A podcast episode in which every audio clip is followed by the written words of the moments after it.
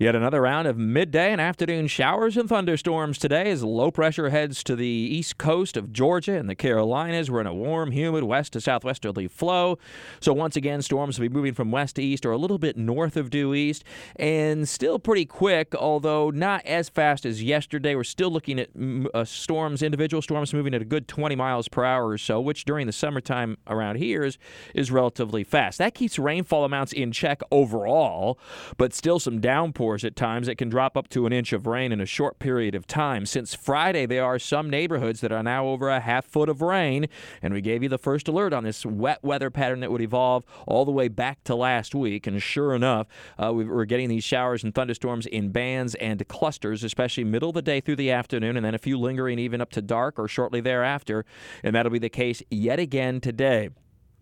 In between, we managed some sunshine, and the temperatures only, I dare I say, in the mid to upper 80s. But for this time of year, that's not bad.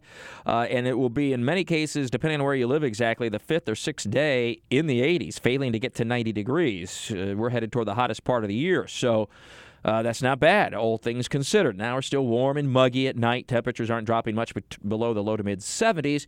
And tomorrow we'll start to see a little bit of a pattern shift. There still, though, will be numerous afternoon showers and thunderstorms.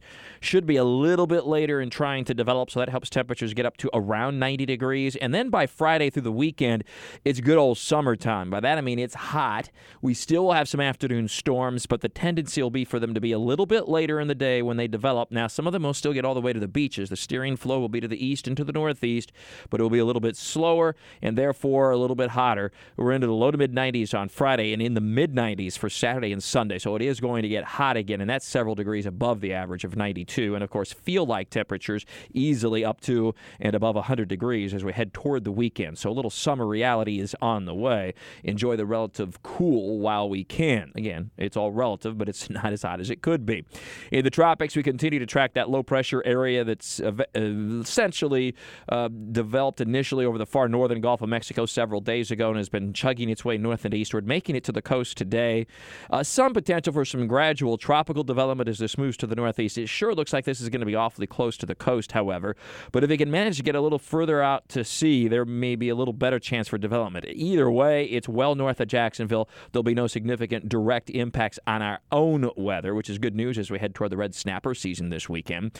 Uh, there's always more in Talking the Tropics with Mike at WOKV.com and ActionNewsJax.com. I've also posted a new Buresh blog talk about some of the June rainfall and how significant that was, some of the amounts around the area.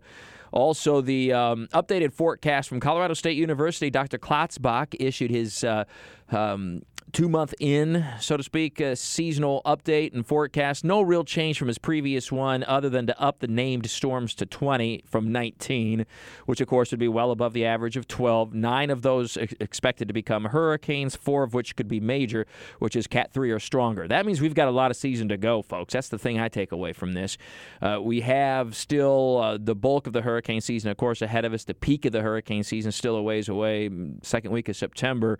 Uh, that would mean another 15 named storms. We've had five so far, uh, none of which have been hurricanes yet. So um, we've got some busy months ahead if that forecast proves to be accurate. Let's hope it all stays out over open water. And also, I've posted in the Buresh blog uh, an interesting way to get some volunteer and service hours at Timucuan parks around the area.